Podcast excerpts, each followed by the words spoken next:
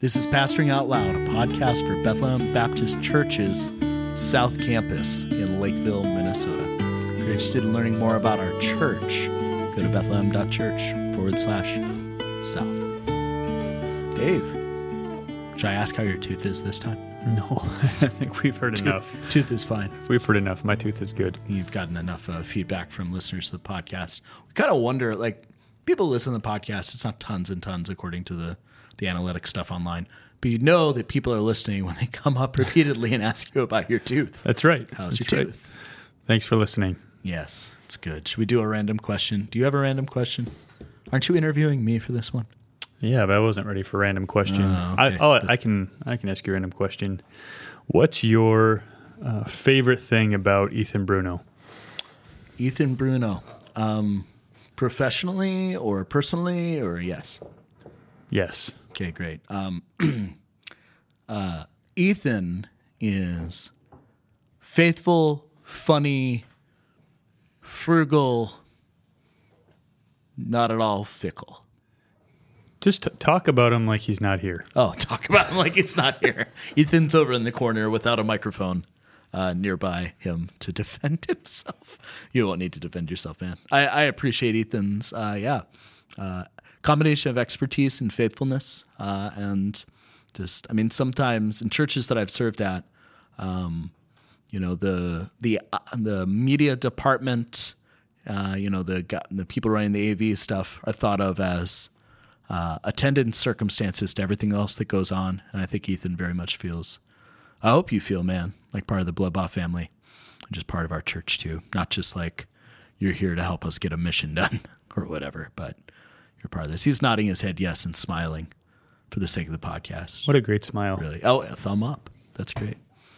So there you go, Dave. Is that is that great? Suppose I hear some skills in the video game department and the card game playing department, but I've not experienced those as of yet. So I'm looking forward to challenging him in, in something.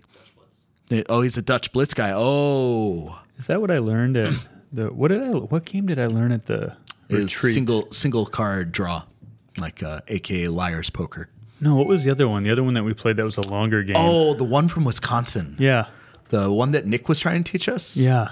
Oh man, I don't remember the name of that. We'll have to ask him if he's on one of the future podcasts. Maybe the Okay. next one. Okay. What was it? It was it had all kinds of weird rules, like so many weird rules. the left bower and the right bower and the upper bower and the lower bower. That's the card that does this, and then was like a forty-five minute game. and Natalie and I, Natalie and I were in a team, and she she pulled it up for us with the last card. That's right. In the last round. My wife dominates constantly. I love winning. I love winning. How's your fantasy football team right now, Dave? I well, I should have. I deserve that. I deserve that from my comment.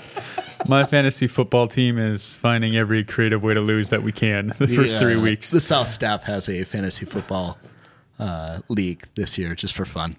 Uh, we're not uh, spending all of our staff time talking about that, but on occasion we like to mention how Dave gets the first round draft and then proceeds to lose every game. My first round draft pick is hurt. It's all right. That hurts. that hurts. I know.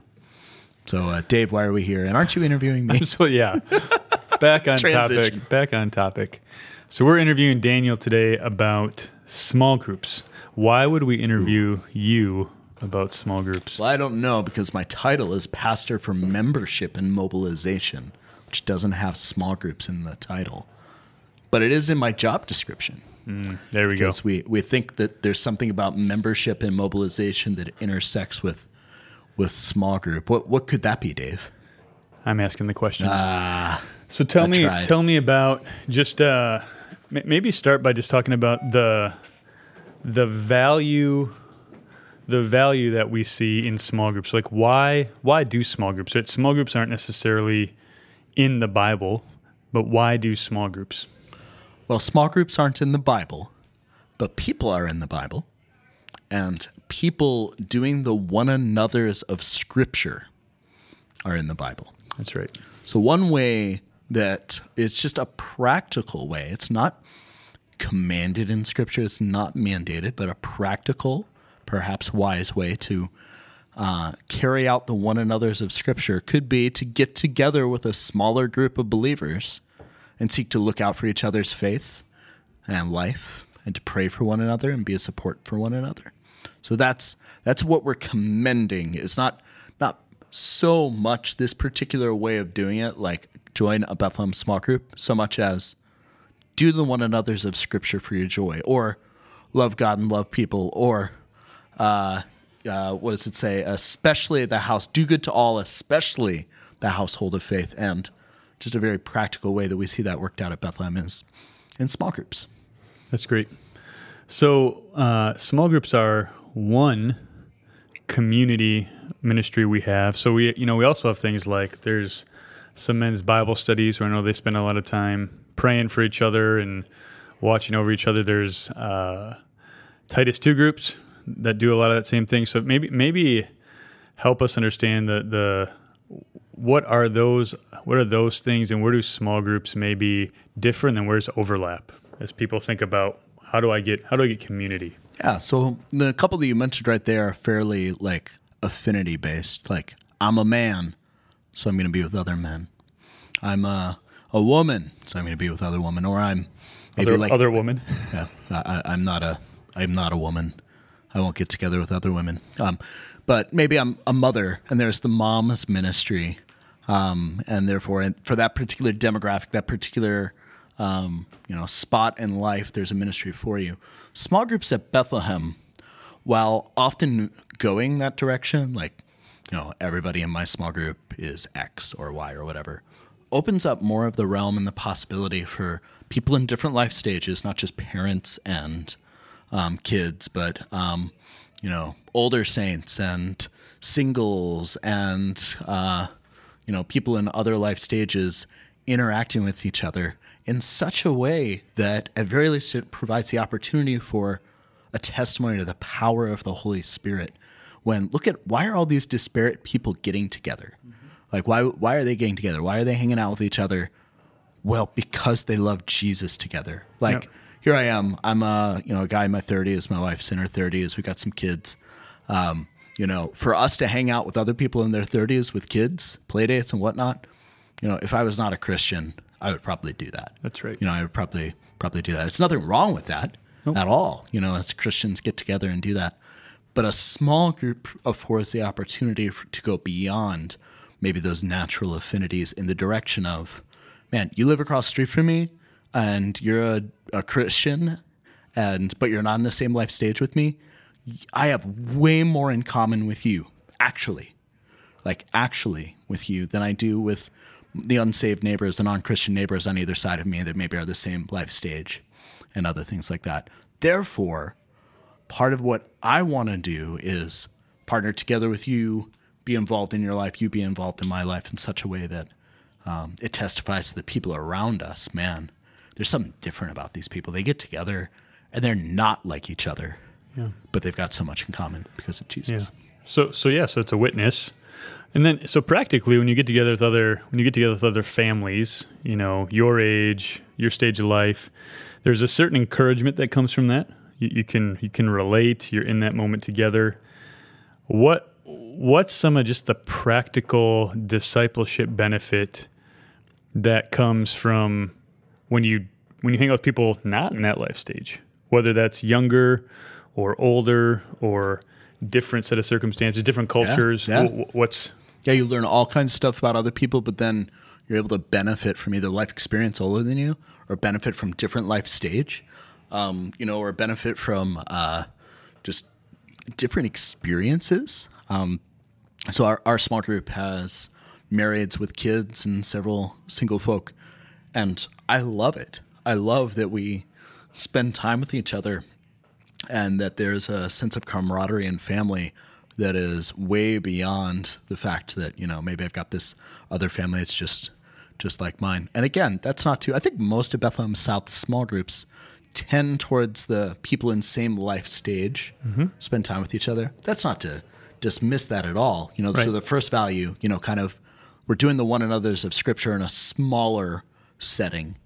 Um, but then the second thing that I'm mentioning is just like doing the one another's of scripture with other people that aren't like us and yet share the faith of, you know, the same faith that we have is uh, powerful, a powerful testimony and a powerful uh, equipper Right. for me to be able Right. to say, um, you know, I I don't have an experience of what it's like to be, you know, in my 30s and being single.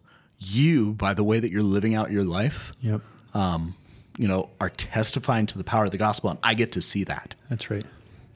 Yeah, it's it's like uh, turning a diamond in the light, and you get to see all the different facets of the beauty of Christ from the body. That's good. That'll preach. That'll preach, man. should do a small group job. series. I Hey, at the be- beginning of Genesis, you want to tie in some small group stuff? Sure. Yeah, like don't be like Cain and Abel Don't in your small group. Don't don't kill each other. Yeah. Yeah. So so talk talk to us about. Uh, you've talked about some aims and some things that are good. So if you were, by the power of the Holy Spirit, able to influence and impact and train. What what what do you want a Bethlehem small group to to look like to be about? Let's say five seven years from now. Oh, well, the What- first two things I mentioned. Yeah. First two things I mentioned, just like a small group that's bent on doing the one another's of scripture. Um, not so not only hanging out with each other, shooting the breeze, entertaining each other, um, you know, kind of the the surface aspects of life, but going deep. Um, aware of each other's story and the grace of God in each other's life and the struggles in each other's life and able to press in.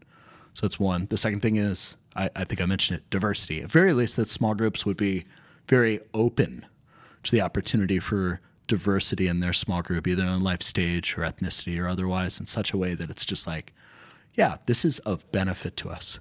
But I think the third thing that I'd say is, if and this is more aspirational, like uh, in, I, you're smiling. I think I know what you're gonna, what I'm, what I'm headed towards. The third thing is that we have an identity wrapped up in our geographic location. Small groups are pretty like spread out where people come to them. That's not bad necessarily uh, at all. I think that there's a value added when ge- there's a geographic identity um, and I would love to see even small groups that, like my small group right now, you know, kind of has. We're all from neighboring suburbs. Um, I think it would be awesome if we took some additional swings at, you know, just like seeking to bless the neighbors at each person's small group. And I think that kind of thing becomes easier when you live closer together. You have a sense of identity as a, a geographical unit um, aspirationally, I think it would be sweet if they went that way. Now, if you're listening to this and you're like, well, I've got, I'm coming from Chaska and somebody else is coming from, you know, the Iowa border and uh, somebody else come from Wisconsin to be in my small group. Well, um, that's great. Praise God. Glad you have those relationships and those friendships. And um, I think you'll find it a little more difficult to say, you know, the farther away you are, perhaps, you know, inviting an unbeliever to church or talking about your small group. I would say, however far apart you are from each other, um, you know, to move in the direction of like, we want to bless each other in a way that's public enough that unbelievers get curious and in a way that we could actually like care for each other. So like even the uh, the first Tuesday in August, the National Night Out, you know, the the aspiration was like, hey, your small group is spread out everywhere. Just choose somebody's house and everybody show up there. Um, and so I think there's that kind of thing. And then I think fourth, aspirationally for small groups, um, you know, praise God. I think we have 19 small groups right now active at at South. Um, I would love to see more, a higher percentage of our total membership in small groups. Um, but then, especially seeing how small groups relate to everything, as opposed to I think sometimes small groups can just kind of like I was saying about media department or uh, I, you know AV earlier, just kind of exist on its own. Um, I think uh, I would love to see more of an awareness of we have an identity as a whole South Campus family, and that identity is as significant as I've got four other couples that I hang out with, um, and therefore there's a lot more of an openness to, you know, I'm meeting new people. I'm you know I'm seeing other people around. Um, sometimes small groups can kind of turn into a holy huddle Yeah. where over time they're who I'm comfortable with. And I mean, praise God, sometimes that's a really sweet gift. You go through hard things in life and you've gelled because of those hard things and the support you provided for each other. So that's not to say like that's always bad by any means, but there can be an imbalance there. Yeah. And so I think maintaining an identity as a whole South Campus family and a congregation is, is a pretty big deal too. Yeah. That's great. So, so proximity, geography matters because, uh, for example, it's a lot easier to run over and help my small group member that's a few blocks or five minutes away from me than if I'm in Shakopee and they're in Farmington. That's a right. That's a that's a that's an afternoon commitment. Right. That's that's a forty five minute drive, and so there's a way that we can live out the one another's, and there's a way right where, like you said, if we're, if we're together and we're hanging out and we're in the same neighborhoods and we know the same mayor and we we know the same police department and we we know the neighborhoods we're talking about, we really can bless our neighbors so that small groups don't just become, like you said, merely or only a holy huddle, but they really are a way that we witness and, and love our neighbors too. Exactly right. So how many how many more small groups do you need in the next six months? Oh, six months. I mean, it depends on what you mean by need. People that are looking for small groups. Yeah. Oh, I would say easily four or five. Yeah. And so I think some of it is is people are like, if I'm going to be a small group leader, um, I essentially need to be like a super a superhuman, and that's not the case. Right. Uh, we just need uh, simply people that are mature and maturing in their faith that desire to do the one another's of Scripture and have some, you know, bone in their body to facilitate uh, people getting together. Um, I would hope. I mean, the aspiration again is that small groups would bear each other's burdens, carry the load, that the leaders are not just the only people doing that. Um, although maybe sometimes that's the way that uh, uh, that they get looked at, depending on on different factors.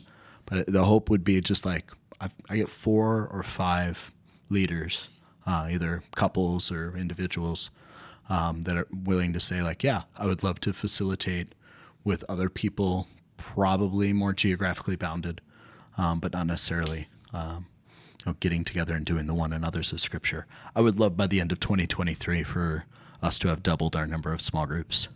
Um, and yeah, I mean, hopefully that will push us back over 50% participation, way beyond that, actually. Yeah.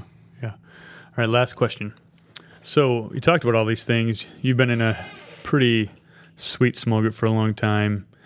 Uh, how so i'm listening and i'm going okay maybe i could be a small group leader. I, I can get people together. I love jesus. Um, i love this church. What do you do?